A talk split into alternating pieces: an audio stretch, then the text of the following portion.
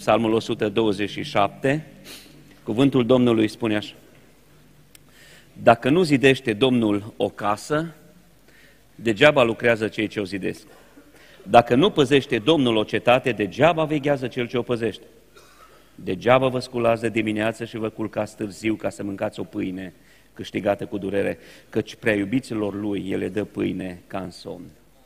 Iată, fii sunt o moștenire de la Domnul, rodul pânteciului este o răsplată dată de el.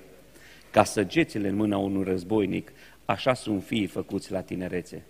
Ferice de omul care își umple tolba de săgeți cu ei, căci ei nu vor rămâne de rușine când vor vorbi cu vrășmașii lor la poartă. Mai citim un verset din Proverbe, capitolul 17, versetul 1. Mai bine o bucată de pâine uscată cu pace decât o casă plină de cărnuri cu ceartă. Amin. Vă invit să vă reașezați. Iată-ne la ultima sesiune acestei extraordinare conferințe în care sunt uimit de modul în care Dumnezeu pune împreună uh, lucrurile esențiale în viața noastră de credință. Am avut ocazia să ne închinăm atât de minunat cu o echipă binecuvântată de Domnul, care a fost o binecuvântare pentru noi. Dumnezeu să-i binecuvinteze. Am avut parte de rugăciune aprinsă, stăruitoare înaintea lui Dumnezeu, de seri de stăruință înaintea lui Dumnezeu și Duhul lui Dumnezeu a răspuns și au fost oameni botezați de Domnul cu Duhul Sfânt în aceste vremuri. Lăuda să fie Domnul! Am avut parte de sesiuni de învățătură în care, din cuvântul lui Dumnezeu, Dumnezeu a așezat cuvântul său lucrător în ființele noastre, în inima noastră. Lăuda să fie Domnul! Și iată cum Domnul pune împreună. Am avut descoperire dumnezeiască din partea lui Dumnezeu prin cuvinte profetice, ceea ce este extraordinar în aceste vremuri. Nu ne surprinde Dumnezeu într-un mod minunat. Și iată cum noi nu trebuie să fim exclusiviști. Vrem numai asta, vrem numai asta, ne place numai asta. Pentru că în relația noastră cu Dumnezeu, în viața de credință a bisericii, este nevoie de toate aceste segmente puse într-o perfectă armonie în relația noastră cu Dumnezeu. De aceea eu mă simt copleșit fiind la, pentru prima dată la această conferință și vreau să vă spun că mă duc cu un gust foarte plăcut și nu doar cu un gust plăcut, mă duc zidit. Și nu doar zidit, mă duc cu hotărâri. Pentru că, dragii mei, ar fi putut să fie cele mai frumoase seminarii, ar fi putut să fie cele mai frumoase seri de rugăciune, ar fi putut să fi uh, beneficiat de rugăciunea fraților ieșind aici în față. Dacă nu plecăm cu hotărâri, putem să fim impresionați, putem să fim emoțional atinși, dar, dragii mei, viața de credință înseamnă decizie și continuare cu Duhul lui Dumnezeu pe cale. De aceea îmi doresc, adolescenții care ați auzit în prima seară uh, despre crizele prin care puteți să treceți. Lăsați-vă sub amprenta Duhului Sfânt și lăsați-vă prelucrați. Stați aproape de Domnul, stați aproape de biserică, stați aproape de părinți și Dumnezeu vă va binecuvânta. Am auzit la a, doua, la a doilea seminar despre crizele prin care tinerii pot să treacă. Va vorbi Dumnezeu cum să luați decizii înțelepte. Stați aproape de Domnul și puneți cuvântul în inima dumneavoastră și deveniți înțelepți. Va vorbi Dumnezeu despre unul dintre cei mai importanți pași pe care va trebui să-i faceți, și anume alegerea partenerului de viață. Atât de concret, atât de, atât de biblic va vorbi Dumnezeu despre cum să faceți pasul acesta corect. Ascultați de Domnul și veți fi binecuvântați. Aseară, vorbind despre criza dintre părinți și copii, am văzut modul în care pot să apară tensiuni între diferitele generații aflate în aceeași casă. Și iată-ne la ultima sesiune în care uh, Cuvântul lui Dumnezeu ne vorbește despre posibilele crize care apar, care pot să apară între soț și soție. Desigur, pare un, un subiect care este doar pentru un anumit segment uh, prezent aici.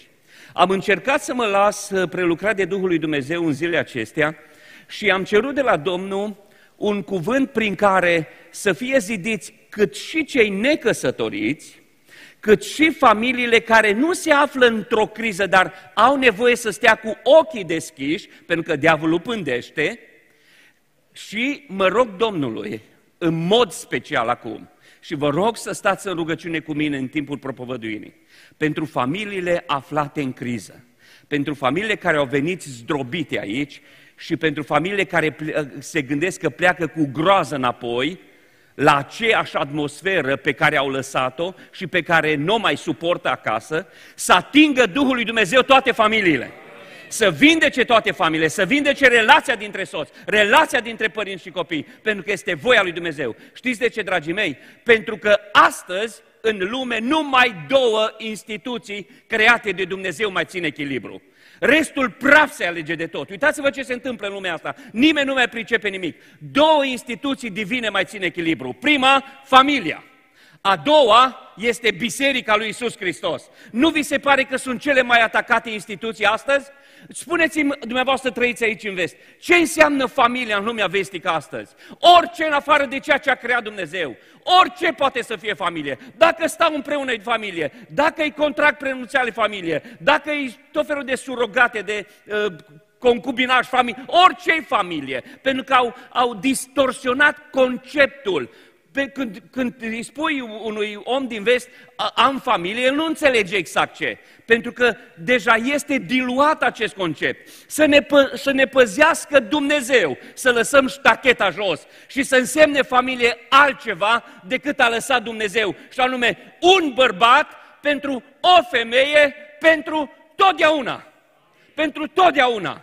Este îngrijorător, dragii mei când, ca și păstor, ca și slujitor și discutăm lucrurile acestea la toate conferințele, începem să vorbim tot mai mult de divorț, începem să vorbim tot mai mult de recăsătorie. De ce, dragii mei? De ce? Și lucrurile vin ca un tăvălug, doar în ultimii ani. De unde vine toate astea? Nu cumva este o lovitură a celui rău împotriva cele mai importante instituții care este familia? Pentru că, dragii mei, nu uitați, prima biserică din care faceți parte este acasă, nu este biserica unde mergeți, acasă. A venit covid peste noi, n-am mai avut biserică. Unde a fost biserica? Acasă, dacă a fost biserică. Atunci ne-am dat seama dacă familia noastră este biserică sau nu. S-au prăbușit familii, știți de ce? Pentru că n-au fost biserică. Dar familiile care au înțeles că prima biserică noastră este cea de acasă și apoi cu familia sănătoasă de acasă mergem la familia extinsă care e biserica locală, atunci suntem o binecuvântare unii pentru alții. Dumnezeu să ne binecuvinteze. Așa cum am spus în această dimineață, o să vorbim despre câteva posibile cauze ale conflictelor între soț și soție și o să ne și oprim la vreo două dintre ele, dar înainte de aceasta aș vrea să vă pun un test. Și fiecare dintre dumneavoastră vă rog să vă evaluați, nu gândindu-vă la partenerul de viață, ci uitându-vă în oglindă și la realitatea din casa dumneavoastră, pentru că ceea ce veți vedea este de fapt realitatea pe care dumneavoastră ați construit-o, eu am construit-o acasă la mine. Primul tip de familie pe care l-am văzut în anii aceștia de pastorație a fost familia conflictuală. Familia conflictuală. Familia conflictuală este familia nesigură. Este familia care nu are nevoie de niciun motiv să se certe. Este suficient să-și deschidă unul gura și să spună o silabă și urmează replica.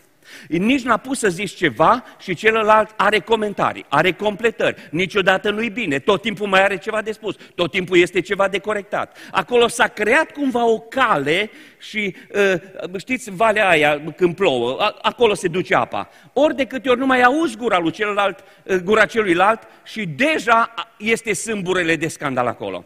Uh, din păcate am întâlnit foarte multe familii care s-au obișnuit așa și în loc să găsească răcorire acasă, este un permanent vulcan. Și e, e suficient numai să intre celălalt și deja este spațiu suficient ca să ex, explodeze un conflict. Pentru că orice cuvânt spus, orice privire, simpla prezență deja creează o anumită tensiune. Acești oameni nu spun că nu se iubesc, dar ei se transformă în dușmanul iubit de aproape. Stai, te gândești la el, la ea și zici, băi, omul pe care îl iubesc. Și în același timp este omul pe care nu mai suport. Este iubitul dușman de aproape. Este un paradox al multor familii. Mă rog Domnului să ne transforme o astfel de atitudine și am să vă spun de ce.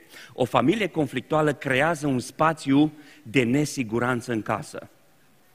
Soțul merge cu greu acasă, soția merge cu greu acasă, dar știți cine plătește cel mai mare preț? Copiii. Am întâlnit tineri care au spus, abia aștept să scap din casa asta. Fata mi-a spus, abia aștept să vină primul, nici nu-mi pasă cinei. Nu-mi pasă dacă îmi place, nu-mi pasă dacă e bun sau rău. Vreau să scap din casa asta de nebuni. Pentru că este un mediu de nesiguranță și ne dăm afară copiii dacă nu creăm acasă un mediu de siguranță, de liniște și de pace. Dumnezeu să binecuvinteze casele noastre cu pace. Al doilea tip de familie pe care l-am văzut este familia indiferentă, este la postul opus, polul opus. Nici familia conflictuală, normal că nu-i bună, dar nici familia indiferentă nu-i bună. Familia indiferentă este familia care a ajuns într-o stare de resemnare. Poate unul a fost agresiv, unul a avut personalitate puternică, unul a fost orgolios și tot timpul s-a impus, n-a negociat, a fost bărbatul ăla care a zis dacă ești bărbat, sparg masa cu pumnul și s-a impus și ceilalți s-au resemnat. Oricum nu se poate. Oricum nu se poate, n-am nicio șansă, la ce bun să mai încerc ceva. Familia asta e clar cum va fi. Ei, este familia alunecată în extrema cealaltă, familia indiferentă. Familia aceasta indiferentă este o familie nefuncțională. Pentru că Dumnezeu vrea să fim binecuvântați în interiorul familiei. De aceea ă, o să vedeți în această zi, mie nu mi-este teamă de cuvântul conflict. Dacă cumva vă este teamă de cuvântul conflict în familie, încă n-am învățat ce cu adevărat conflictul. Pentru că voi vedea că conflictul poate să fie o mare binecuvântare pentru familie. Familia unde, care nu mai are niciun conflict înseamnă că nu mai are niciun dialog. Familia care nu mai are niciun conflict înseamnă că nu mai are nicio negociere. Ori tocmai aici este maturitatea casei. Maturitatea casei înseamnă să-l ridic pe celălalt, să-l întăresc pe celălalt, să-l ascult pe celălalt, să văd diferențele din celălalt și să negociem, să vorbim, să creștem împreună, nu să devenim indiferenți. Înseamnă că cel puțin unul e mort în casa aia. Tăcut, resemnat, nu mai există, depersonalizat. Familia indiferentă nu este modelul bun. Apoi, există al treilea tip, este familia perfecționistă. Familia perfecționistă nu este neapărat familia conflictuală, dar este familia care trăiește sub un stres inutil. Este un stres inutil pe care unul și altul și îl pun reciproc. Sau poate doar un perfecționist, perfecționist îl pune asupra celorlalți. Este familia în care niciodată nu este mulțumire, niciodată nu e destul de bine, niciodată nu e suficient. Copiii niciodată nu învață destul de bine. Copiii nu le fac pe toate și tot timpul la noi în biserică suntem în competiție. Cum? Între copii. Păi al meu e cel mai bun și la trompetă, și la pian, și la matematică, și la fizică, și la sport, și la geografie. Al meu e bun la toate. Și te duci acasă și le iei de urechea tău și zici, bă, tu de ce nu poți? Și tot timpul o să cerem lucruri pe care nu le pot. Și nu mai chinuim pe cei din casa noastră, apoi ă, câte o soție se uită așa la soțul ei și zice, vai, șamar, uite-mă, uite, uite la am eu? Nu, nu, nici cum. Nu, nu, nu poate, mă, nu poate, mă, nu. Ce să faci? Asta. Și se pun ștachete nerealiste cu privire la partenerul de viață și cu privire la în interiorul familiei. Și nu mă refer aici doar la curățenie și la lucrurile astea. Știți, doamnele alea care sunt stresate, măi, intri la ele în casă, e o curățenie lună și bec și o vezi stresată, toată e Marta și se învârte. Și, ce faci, ce? Păi tu nu vezi ce mi-e murdărie în casă, trebuie să mă apuc de făcut curat. Trebuie să... Și da, unde e soră, că e curat? Nu acolo, pe, pe colțuri și dă și spală și aspiră prin colț. Niciodată nu-i bine. Ajunge să se auto-învinovățească tot timpul că nu-i destul de bine. Mâncarea niciodată nu e destul de bună, curățenia nu e destul de bună, nu se ocupă destul de bună, nu se ocupă destul de copii și este o auto-învinovățire dintr-un perfecționist care strică relația din interiorul familiei. Este ca și, vă aduceți aminte, era, nu știu dacă mai este cuvântul, ca o cuctă cu sarmale sub presiune, e casa asta perfecționistă. Nu știi unde pleznește sub papai odată. Și a patrulea tip de familie este familia relațională. Familia relațională este familia așezată. Este familia care înțelege valoarea celorlalți, este familia care are timp unul pentru celălalt, este familia care comunică, familia care se iubește, care se respectă, care își acordă timp și nu uitați, cei mai mari hoți de astăzi nu sunt de bani, sunt de timp. Și noi investim timp în cei prioritar. De aceea este important să ne oprim și să ne așezăm, să creăm un spațiu relațional E familia aia în care, când intră tata în casă, fetița abia așteaptă să fugă în brațe la el, nu în dormitor la ea și să trântească ușa. Aia nu-i familie relațională. Familia relațională e familia unde, unde nu se tace la masă. Știu că am fost învățați noi pe vremea Ceaușescu să cântăm că noi la masă nu vorbim. Vai de familia unde nu se vorbește la masă. Nu e lipsă de educație să nu vorb, dacă uh, vorbim la masă. Ascultă, vorbiți la masă, mai și mâncați. Uh, deci familia relațională, aceasta este voia lui Dumnezeu, să ne vedem unul pe altul, să ne ridicăm unul pe altul, să creăm poduri, nu ziduri între noi. Poduri, nu ziduri între noi. Să-l vedem pe adolescentul ăla uh, insuportabil pe catârul ăla pe care nu-l mai pricep, să-l văd că e copilul meu, e într-o etapă diferi, dificilă din viață și are nevoie de mine. Îmi vine să dau cu el de... și totuși trebuie să-l înconjur cu iubire, trebuie să-l înconjur cu drag, să înțeleg dincolo de ceea ce este aproape imposibil să înțeleg pentru vremea mea. Iar nostru este darul lui Dumnezeu. Nu uitați, tinerii de astăzi trăiesc într-o vreme mai grea decât am trăit noi. Vei spune, ei, cum așa, uite, au de toate, mă, uite ce bine sunt îmbrăcați ei, uite, vezi ce telefoane au toți, ă, mănâncă unde vor, uite ce mașini, cu ce mașini au venit la conferință. Nu din punctul ăsta, pot să aibă câte vor. La câte ispite sunt expuși ei astăzi, noi n-am fost. În jurul nostru au fost niște garduri mai clare Chiar pe vremea comuniștilor. Păi nu vă supărați. Eu am, zis, am mai zis lucrul ăsta. Noi făceam școală și sâmbătă, apropo. La noi se făcea școală. Adică era școală la noi. Și, și sâmbătă. Și sâmbătă mă aduc aminte că aveam diriginții. Și venea doamna tovarșa dirigintă și ne spunea, bă, să te speli, să vorbești corect, du-te la tuns, ă, să-ți ajuți părinții, să muncești, să înveți, ă, să-ți faci o familie bună, să fii cinstit, să fii loial la diriginție și meream a doua zi în biserică și vinea păstorul și îmi spunea același lucru. Același lucru. Bă, copile, să fii cinstit, să fii... Singurul lucru care ne spunea un plus la biserică era să-L iubești pe Domnul. Aia nu ne mai spunea la școală. Să-L iubești pe Domnul. Dar astăzi ce le spune la școală? Astăzi, în ce lume se mișcă? Păi eu primul ăsta episod de desene animate l-am văzut prin geam de afară la vecini. N-am intrat în care. M-am cățărat așa pe pervaș. Știți dumneavoastră că v-ați uitat. Da?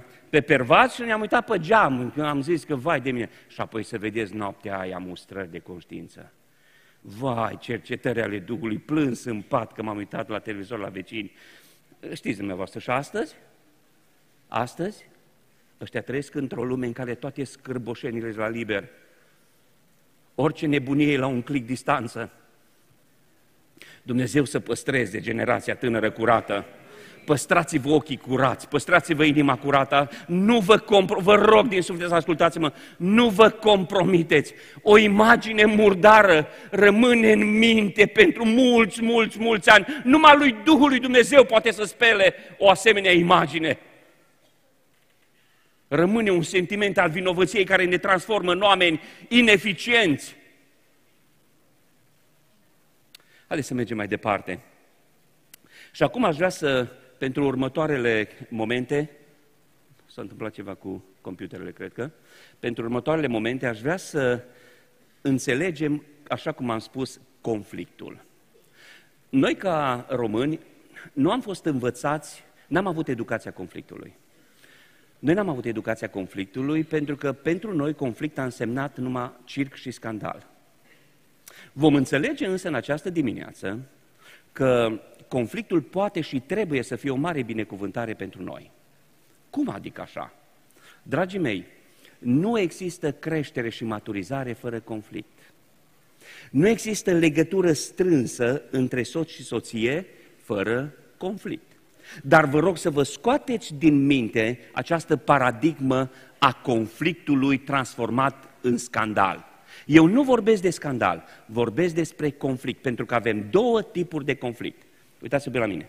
Un tip de conflict este pozitiv și aduce o mare binecuvântare în familie, un al doilea tip de conflict ne nenorocește. Toată cheia mesajului meu este aici Când apare conflictul, reușim să-l ținem în zona corectă și să ne maturizăm și să creștem, sau alunecăm și îl transformăm într-un blestem pentru familia noastră. Iată care sunt aceste două tipuri de conflict. Primul tip de conflict este conflictul cognitiv sau intelectual. Acesta este un conflict pozitiv. Ce înseamnă asta? Uitați-vă, vă rog, la soțul, la soția dumneavoastră. Uitați-vă un pic la el. A, puteți să vă uitați. Tinerii, prin credință, uitați-vă la cineva.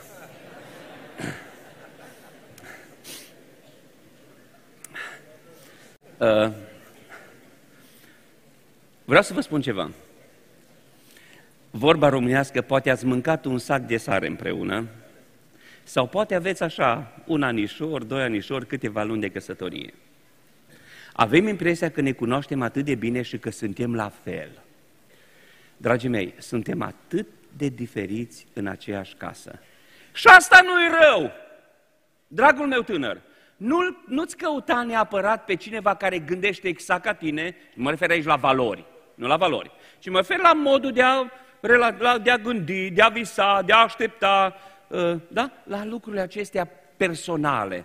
Soția este atât de diferită de soț, soțul este atât de diferită de diferit de soție. Gândim diferit. Am avut așteptări diferite când ne-am căsătorit. Noi bărbații credem că doamnele noastre au așteptat același lucru de la căsătorie pe care l-am vrut și noi. Nici nimic în comun au avut. Dar nu ne-a spus nimeni înainte. Noi ne gândeam căsătoria într-un fel și nici nu o comunicăm. Noi nu mai le ducem pe stele, pe lună, înainte de căsătorie. Dar în mintea noastră e altceva. În mintea lor e altceva și noi nu știm ce e. Și ne trezim cu un om străin lângă noi, care vrea altceva, funcționează altfel, aduce bucurie altfel, o necăjește altceva și ne uităm la așa și zice, dar tu cine ești? Dar tu cine ești? Și atunci ne dăm seama că gândește diferit.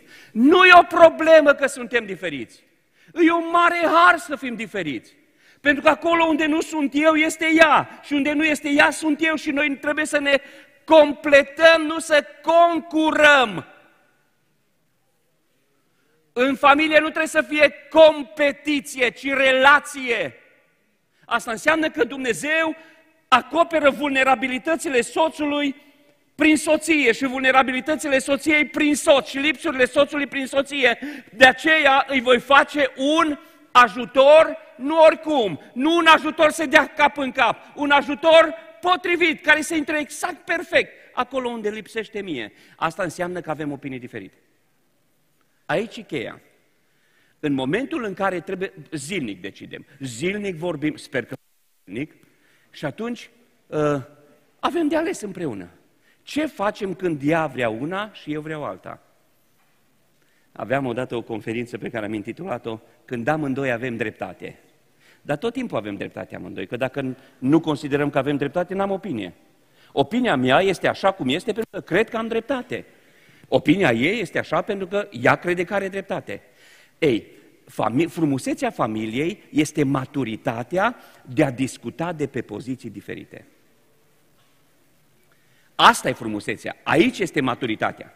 Familia în armonie nu este acolo unde de fiecare dată gândesc la fel. Mai sunt și bărbați care spun, știi ceva, gândești ca mine, da? Ai terminat. Ajunge familie indiferentă. Ei, dar, ascultați-mă cum, conflict cognitiv pozitiv este atunci când avem maturitatea, înțelepciunea, să dialogăm cu mintea la purtător. Deci să dialogăm cognitiv, inteligent, pe argumente. Și eu spun, mă, eu cred că e bine să cumpărăm mașina asta, pentru că, e argumentul bărbatului. Ea zice, totuși, părerea mea este că e mai bine să cumpărăm mașina cealaltă pentru că.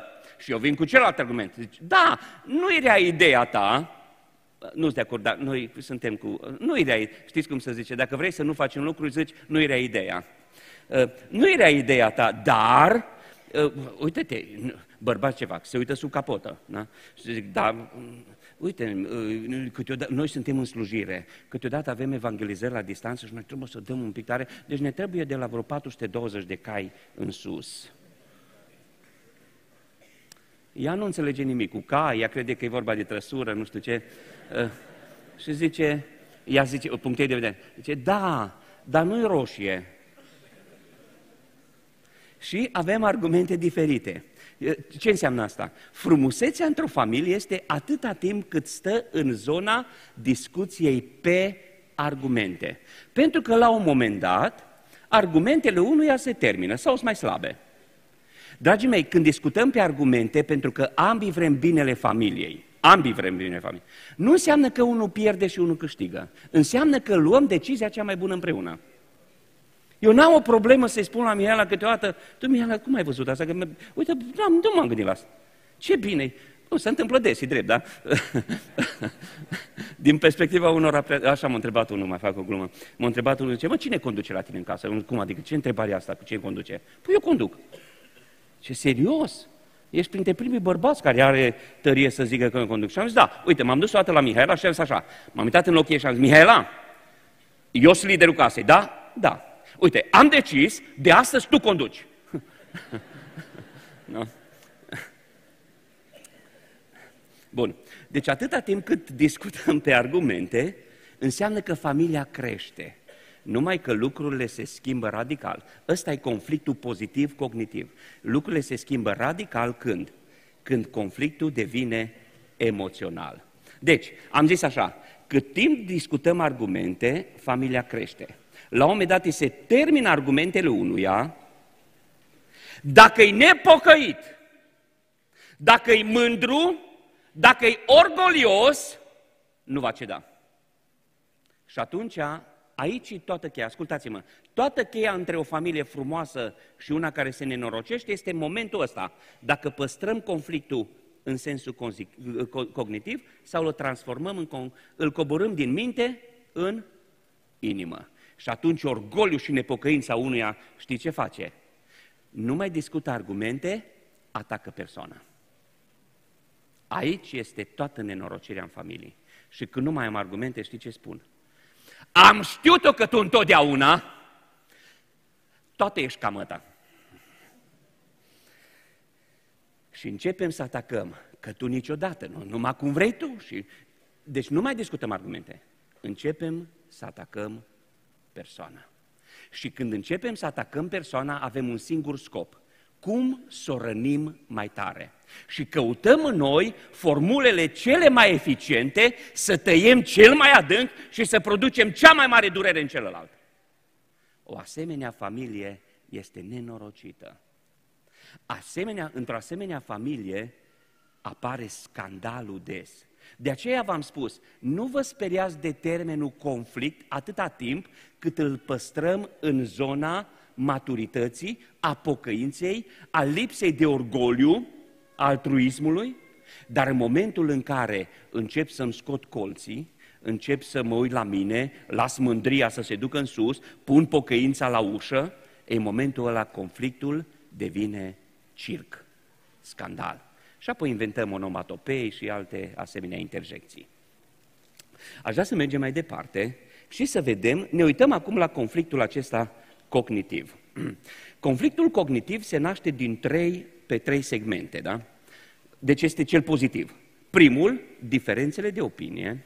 Al doilea, Uh, uh, este a doua sursă pentru conflictul cognitiv este diferențele de nevoi fundamentale și al treilea, diferențele din creație. Așa foarte puțin să ne uităm peste acestea. În primul rând am zis că conflictul acesta pozitiv, cognitiv, vine prin diferențe de opinie. Și ne trezim uneori și ne întrebăm, bă, dar de unde le are? Că eu nu, ne-am, nu ne-am, n-am văzut partea asta înainte să ne căsătorim.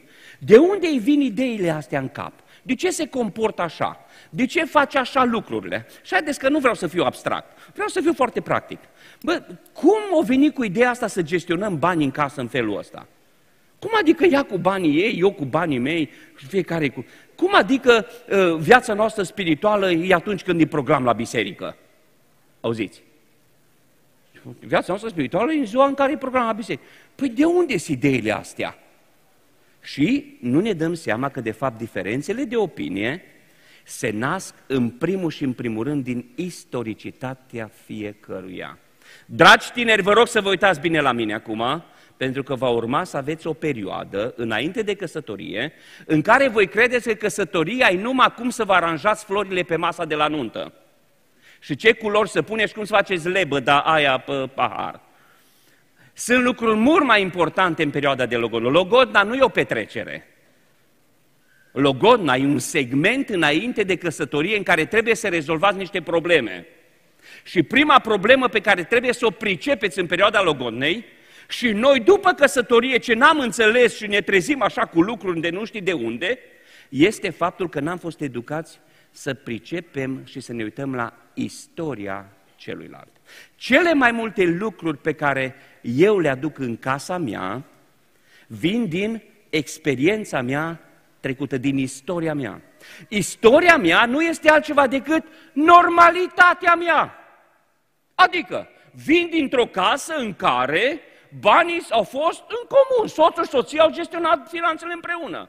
Celălalt vine dintr-o casă în care el cu banii lui ia cu banii ei. Și vin amândoi într-o casă și cum e normal acum? Ea zice, ca la mine. El zice, păi, ca la mine. Cum că, care e ca la mine acum? Și dintr-o dată ne dăm seama că apare o primă ciocnire. Apare o primă ciocnire. Dacă păstrăm aici la cognitiv, începem să dialogăm. Hai să vedem ce ne învață Sfânta Scriptură. Haideți să căutăm sfatul unui om înțelept, cu experiență. Care e cea mai bună variantă? Și familia trebuie să negocieze două istorii diferite. Un alt lucru care creează diferențe de opinii, pe lângă istori- ă, în istoricitatea aceasta, este, de exemplu, modul în care se ceartă părinții. Într-o familie, ă, într-o familie cearta, de fiecare dată coboară spre inimă. Și apoi ă, înțelegem de ce pe vremea noastră la nuntă să dădea, vă aduceți aminte, să duceau cadouri seturi de farfurii și de pahare și te duci după vă două luni în casa aia și zice, dar n-am unde să spun să mânci. Dar unde?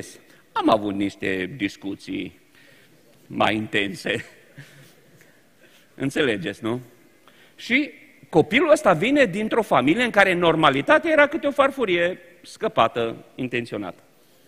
Celălalt vine dintr-o familie în care părinții când aveau o dispută, se retrăgeau, deci stau ceva după ușă, nu? Noi ne puneam urechea pe ușă să auzim ce povesteam. Nu, îi auzeam. Ieșeau de acolo, gata, s-a terminat conflict. Ăștia au avut conflict acolo, da? Au venit, totul era în regulă, au pupat-o mama pe tata, ă, tata pe mama. Gata, noi ce am zis, mă, asta e ceart? Și vin în aceeași familie și vine conflictul. Nu, cum ne certăm? Păi trebuie să negociem și cum să ne certăm în familie. Pentru că pentru unul este normalitate să-și iasă din fire, să-și piardă controlul. Pentru celălalt normalitate este să discute matur, așezat, educat, pocăiește. Vedeți, istoricitatea contează foarte mult. Pe lângă istoricitate, pentru diferențele de opinie, este și personalitatea, nu mă opresc asupra lor, este și temperamentul, păi este unul vulcanic, altul melancolic, ăștia trebuie să negocieze, că dacă nu, unul tot timpul pierde, nu-i așa? Și aș vrea să mergem mai departe, apoi, ă, tot conflictul acesta cognitiv, adică pozitiv, scoate în evidență niște nevoi fundamentale ale soților, pe care celălalt trebuie să le cunoască. Haideți să vă spun, mă mărturisesc, uite, sunt față la oameni aici, poate ne și urmăresc câțiva pe, pe internet, cred că sunt mai mulți. Uh, vreau să vă spun că eu habar n-am avut care sunt nevoile soției când m-am mutat. Nimeni nu mi-a spus nimic. Nici cărți n-aveam că nu erau, predici nu prea erau, uh, la anunță predicar m-a slăvit să fie Domnul, uh, consilie premaritală nimeni nu a făcut cu noi și m-am trezit în casă cu doamna mea și am crezut că e ca mine. Am crezut că nevoile ei sunt ca ale mele. Băi, oameni buni, am pierdut ani din viață să descoper cât de diferită e față de mine. Ce aduce bucurie, ce aduce împlinire, ce o întristează. Și haideți să ne uităm foarte rapid, nu stau aici foarte mult. Dragi soți, vă rog să fiți foarte atenți ca să înțelegeți ce nevoi trebuie să acoperiți soțiilor, soțiilor dumneavoastră. Prima nevoie a femeii este de dragoste. Și toate surorile au zis, nu sunteți prea convin, convinse, nu m-ați ajutat mult, dar așa vă trebuie. O să mergeți acasă acum. Deci, prima nevoie este, de aceea Apostolul Pavel vine și spune, bărbaților, iubiți-vă nevestele. Pentru că cuvântul lui Dumnezeu vorbește vulnerabilităților noastre. Și femeile își iubesc soții, nu-i așa? Amin. Dar, dragii mei, de ce nu le spune și soțiile să-și iubească soții? Pentru că ele n-au o problemă în a-și comunica dragostea. Noi avem o problemă, nu în a iubi, în a arăta. Și doamnele noastre cred că noi nu le iubim. De ce? Nu le știm arăta. Faceți ceva, arătați-le. Lucruri mărunte, ceva. Al doua nevoie a soției este de comunicare. Soția, când comunică, uitați-vă la mine, o soție când comunică, ea zidește relație. Noi, bărbații, când comunicăm, transmitem informație. Noi ne informăm soțiile cu privire la ceva, oh, s-a făcut frig afară. Am comunicat. Nu mai avem pâine. M-am comunicat. O soție când comunică, se deschide, uite, își sfărâmă în două pieptul și își pune inima pe masă. Ea se dă pe sine prin comunicare. Ea, soția se comunică pe sine pentru că se face vulnerabilă. De ce? Pentru că vrea relație, nu-i neapărat informație. De aceea noi bărbații când comunicăm de fiecare dată propozițiile noastre se termină cu deci, da? noi trebuie să ajungem la o concluzie. Ne-am informat, deci luăm o concluzie, tragem o concluzie și ce avem de făcut? Mâine ne întâlnim și plecăm. Femeile n-au nevoie de asta. Comunicarea e un scop în sine, nu informația din comunicare. Este, și aici au mai mare dreptate ele, îmi pare rău, dar să, să vă spun de ce. Când ne rugăm, cunoaște Dumnezeu totul? Da? Dumnezeu știe totul, da? De ce ne mai rugăm? Îl informăm noi pe Dumnezeu în rugăciunile noastre? Nici vorbă. Și totuși vrea să ne audă. De ce vrea să ne audă? Și acum poate se transformă modul în care ne rugăm noi. Uneori așa ne rugăm ca și cum îl informăm pe Dumnezeu despre ceva ce nu știe. Și Dumnezeu vrea să ne audă inima. Și așa se transformă rugăciunea. Când îți deschizi inima înaintea lui, nu mai ești interesat de ce formule sofisticate să folosești, îl, îl dăm pe spate pe Dumnezeu cu, cu expresiile noastre în rugăciune. Vedeți-vă de treabă. Dumnezeu aude dincolo de cuvintele noastre. Ce? Ne aude inima. De aceea Domnul vrea să lege relație prin rugăciune, nu informație. Apoi, a treia nevoie fundamentală a soției este de conducere. Nu se conducă ea. Aici e confuzia. O adevărată soție, o adevărată femeie, în cel mai adânc, în cea mai adâncă feminitatea ei, o femeie are nevoie lângă ea de un bărbat care știe încotro merge. Dacă bărbatul nu dă o direcție clară casei, este o familie disfuncțională. O femeie neîmplinită cea care poartă pălăria. Normal că dacă soțul își abandonează rolul, trebuie să-l ia cineva. Dar ascultați-mă bine, dragi, dragi soți, familia trebuie condusă. A fi condus nu înseamnă a fi agresiv. A conduce nu înseamnă a fi agresiv. A conduce înseamnă a ști încotro duci casa. Și primul domeniu în care trebuie să știi unde îți duci casa este domeniul spiritual. Să zică cineva amin aici. Pentru că la ultimele consilieri în familie, cele mai multe reproșuri pe care le-am auzit din partea soților a fost că soțul și-a abandonat rolul de preot. Și o ultimă nevoie fundamentală a soției este de siguranță și de stabilitate. Oferă siguranță casei. Pe când, acum, doamnelor, prima nevoie fundamentală a soțului este de respect. Respectați-vă soții. Ascultați-mă, nu vorbiți cu nimeni despre soții dumneavoastră. E groaznic, nimic mai rău nu poți face casei decât să-ți vorbești soțul sau să-l contrazici și să-l umilești în public. L-ai terminat pentru totdeauna. Din clipa aia ai lângă tine o plantă umblătoare. Să vă ferească Domnul să vă umiliți soții, mai ales în public, dar și acasă. Încurajați-i, ridicați-i, oricum săracii, știți dumneavoastră prin ce trec. Doi, soții A doua nevoie fundamentală este de apreciere. Soțul face ce este apreciat.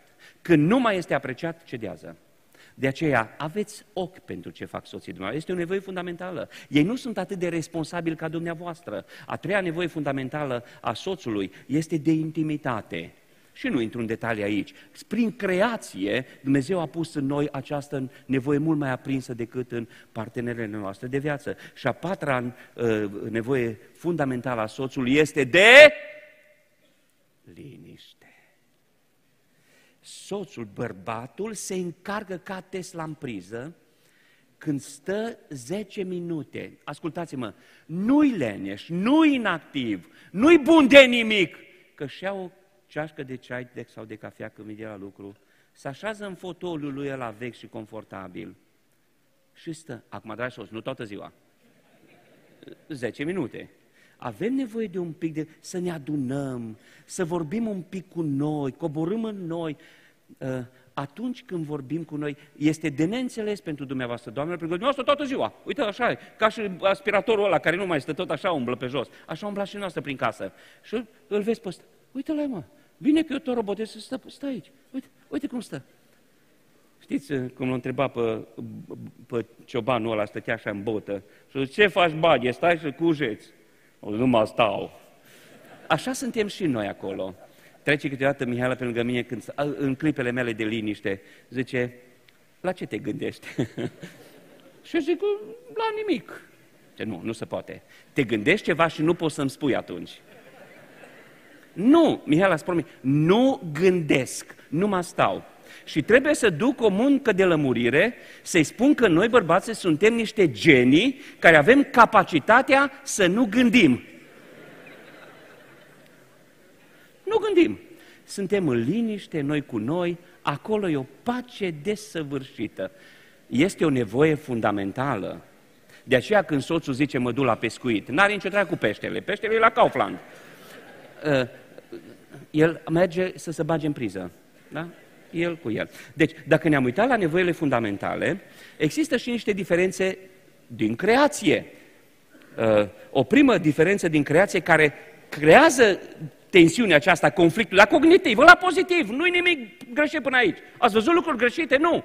Suntem diferiți, trebuie să negociem între noi. Ah, trebuie să termin.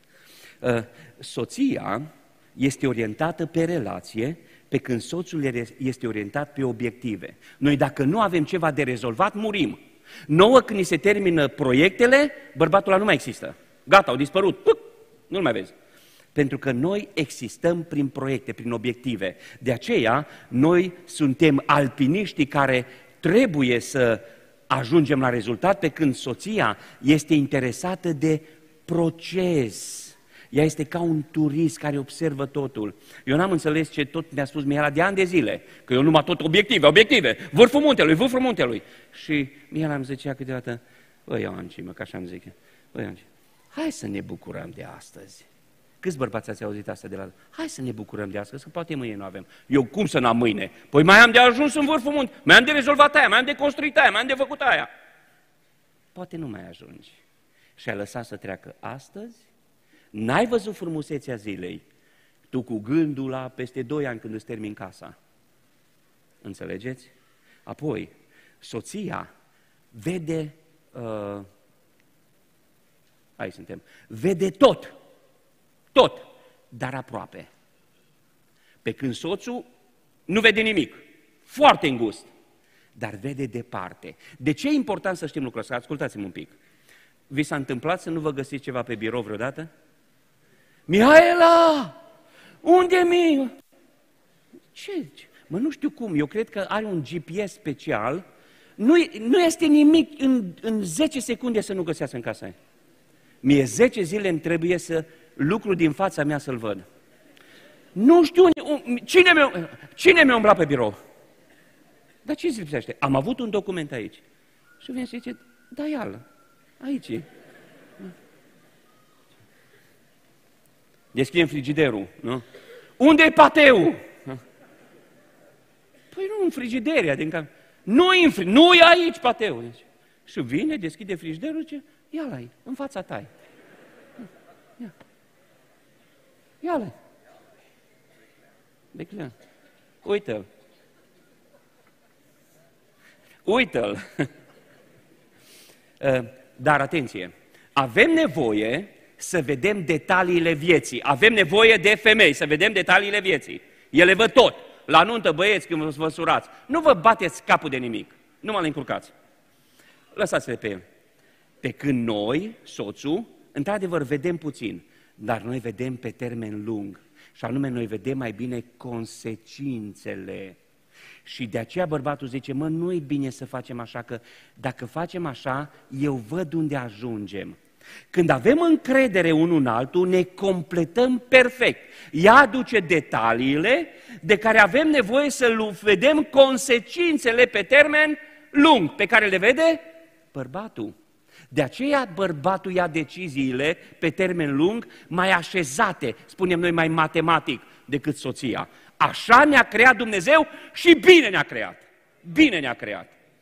Uh, o să, cred că va trebui să mă opresc aici, uh, nu știu cât, dați-mi încă 5 minute, vă rog. Uh, o să trec peste acestea, nu mă mai opresc. Dacă trecem la conflictele emoționale, acestea vin din împlinirea așteptărilor, aici deja ne transformăm în scandal. Da? Aici ieșim din conflictul cognitiv de care am discutat până acum și ne mutăm la inimă. Aici sunt neîmplinirea așteptărilor, orgoliu, știți ce înseamnă orgoliu? Fire nerăstignită. Și perfecționismul, despre care am spus două, trei cuvinte. Și atunci aș vrea doar unul dintre conflictele pe care mi le-am propus, pentru că se potrivește aici, sunt foarte multe. Care sunt familiile sub 5 ani de căsătorie? Vă rog să ridicați mâna. Sub 5 ani de căsătorie. Mai, mai sus, mai sus. Hai că nu vă facem nimic. Uite câte familii sub 5 ani de căsătorie. Să le binecuvinteze Domnul. Sub 10 ani de căsătorie. O, oh, mai multe. Bun. O primă mare problemă care poate să apară în familie este conflictul generațional între familii. Și nu mă refer alte familii, ci mă refer în familie, dar cu cea, cu familia extinsă. Care este acest conflict? Care este această criză? Este autonomia noilor familii. Și să nu credeți că o să încep să vorbesc acum de socri și soacre, pentru că și eu sunt, ci vreau să vă spun câteva lucruri. Prima criză pe care eu am experimentat-o în familia mea, dacă mă uit 30 de ani în urmă peste, uite-mă cum au trecut 30 de ani, ascultați-mă, atâta de repede trece, nu vă chinuiți, bucurați-vă, prea repede se duce. Uh, prima uh, criză prin care am trecut, n-am știut să-mi întăresc autonomia casei. Chiar din primele zile. Și uitați cum apare. Vă dau un exemplu și înțelegeți. Mă duc la biserică după luna de miere și vine socra. Mai ales acolo unde și părinții și socris în același oraș apare problema asta, dar și la distanță, că acum zbârne telefoanele și FaceTime-ul. Uh, vine soacra la mine și zice, bă, Ioance, am auzit că îți plac niște sarmale. Și uite, am făcut niște sarmale, cum îți plac ție? Vă așteptă la masă. Bine, soacră, mergem la masă. I-am dus la ea. A doua duminică, am auzit că îți place friptura aia de nu știu ce, cu salată de băf, cu... Bine, soacră, mergem la masă. A treia duminică, mi-a spus mie cineva că ai o slăbiciune pentru miel, să nu credeți că mi-e foame acum. Bine, socră, mergem la masă. Și când să ies, a venit mama la mine. V-am spus ceva despre mama. S-a uitat așa. Mama avea tăria să spună lucruri total inconfortabile, uitându-se în ochii tăi. S-a uitat în ochii mei și a zis, acum la noi acasă nu-i mai bine, numai la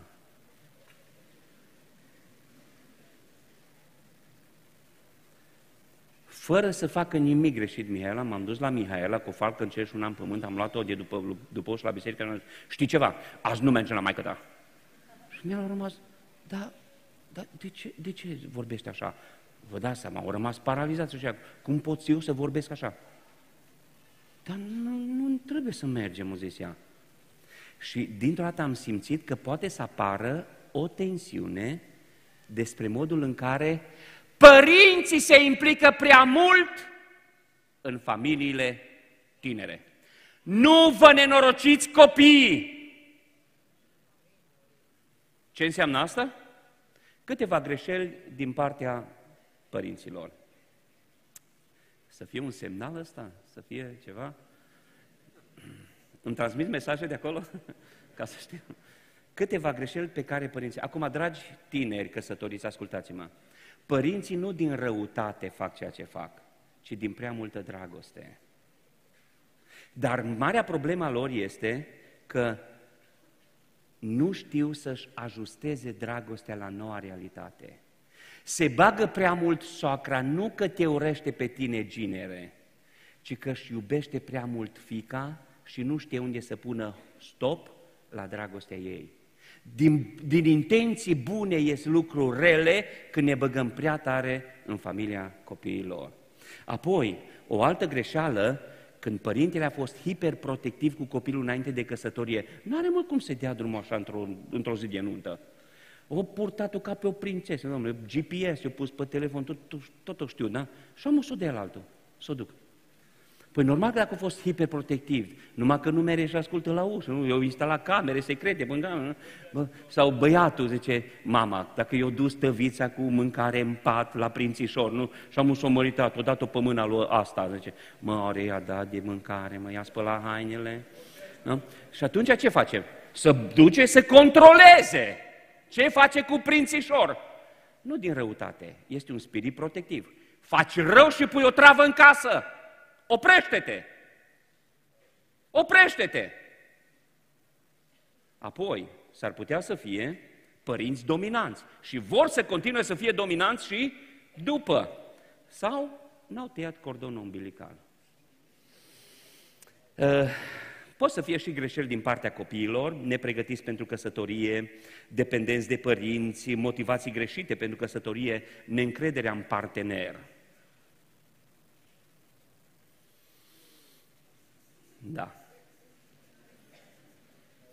Acolo se pune pe never saving uh, desktop. Uh, trec peste acestea foarte repede, nu mă mai opresc, pentru că vreau în ultimul minut și uh, putem să ne pregătim pentru cântare.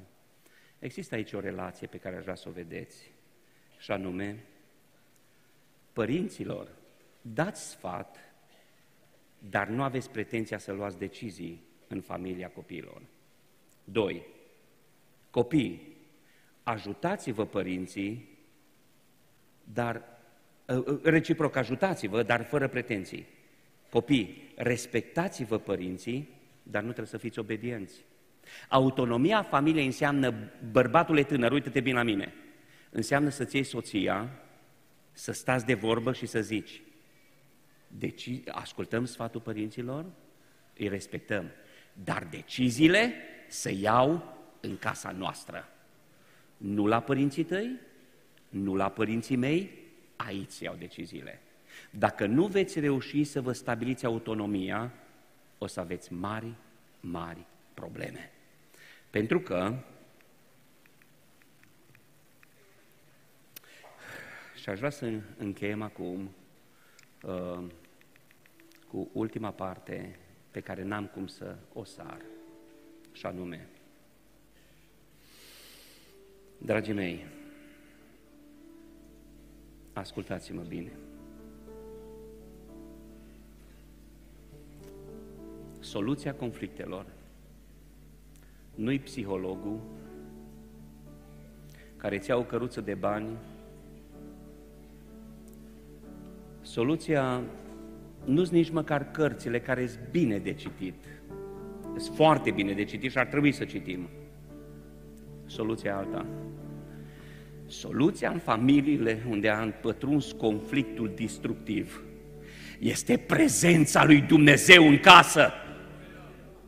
Și prezența lui Dumnezeu înseamnă să aprindem altarul casei. Pot să vă dau câte sfaturi vreți și să facem psihologia familiilor și psihoterapia familiilor. Nu sunt împotriva lucrurilor noi și așezate. Dar nimic, nimic, nimic nu va putea să substituie altarul casei. Și ăsta nu-i din când în când. Altarul casei înseamnă întâlnire zilnică cu Dumnezeu. Întâlnire zilnică cu Dumnezeu. Când aprindem altarul casei, păstrăm unitatea că îi aducem pe toți împreună, ne așteptăm unul pe altul, ne adunăm în același spațiu. Acolo-i Scriptură, e rugăciune, acolo-i Dumnezeu. Asta e soluția la conflicte. Când ne ținem strânși de Dumnezeu, nu pot demonstra partenența și dependența mea de Dumnezeu la programele de biserică. Adevărata credința mea se vede în altarul casei, cu soția și cu copiii lângă mine. Când aprindem altarul casei, ne vindecăm. Atunci învățăm să practicăm împreună discipline spirituale. Avem Scriptura împreună, nu fiecare cu Biblia lui în cameră. Avem rugăciune împreună, avem post împreună, ne sfințim împreună. Asta vrea Domnul. Să aprindem altarul, nu știu ce decizie ai luat. Nu, nu știu, Domnul știe, Duhul lui Dumnezeu știe unde te-a, te cercetat. Poate ți-a vorbit numai minții, dar îți vorbește acum minimii Dumnezeu. Ia o decizie dacă n-ai aprins altarul, du-te cu asta de la conferință, să nu lipsească altarul. Să nu lipsească altarul. Asta ne ține în unitate și aici dăm socoteală unul altuia. Acolo ne ținem responsabili unul pe altul. Vorbim cum ne-a, ce, prin ce ne-a trecut Duhul lui Dumnezeu, prin cum ne-a vorbit Dumnezeu astăzi. Ne încurajăm, ne zitim. Dragi soți, dragi soți, nu știu cum să vă spun mai bine. Aprindeți altarul în casă. Protecția lui Dumnezeu coboară atunci. Duhul lui Dumnezeu coboară atunci. Copiii se mântuie atunci. Când avem altarul casei, atunci, dragii mei, creăm din casă acasă. Nu avem numai casă, avem acasă. Și acasă e locul nostru sfânt. Acasă e locul nostru sigur. Fă din casa ta locul unde copiii abia așteaptă să ajungă acasă. Fă din casa ta locul unde soțul abia să aștepte să ajungă acasă. Nu să se gândească astăzi ce o mai fi, azi din ce o porni, azi ce s-o mai întâmpla. Lasă pe Duhul lui Dumnezeu să locuiască în casa ta. Fă un loc sigur, hai să stăm ridicați înaintea Domnului. Fă un loc sigur și lasă pe Dumnezeu să locuiască în casa ta și să binecuvinteze toate familiile și să binecuvinteze toate viitoarele familii. Dumnezeu să vă binecuvinteze și să lase Duhul Său peste noi. Aleluia!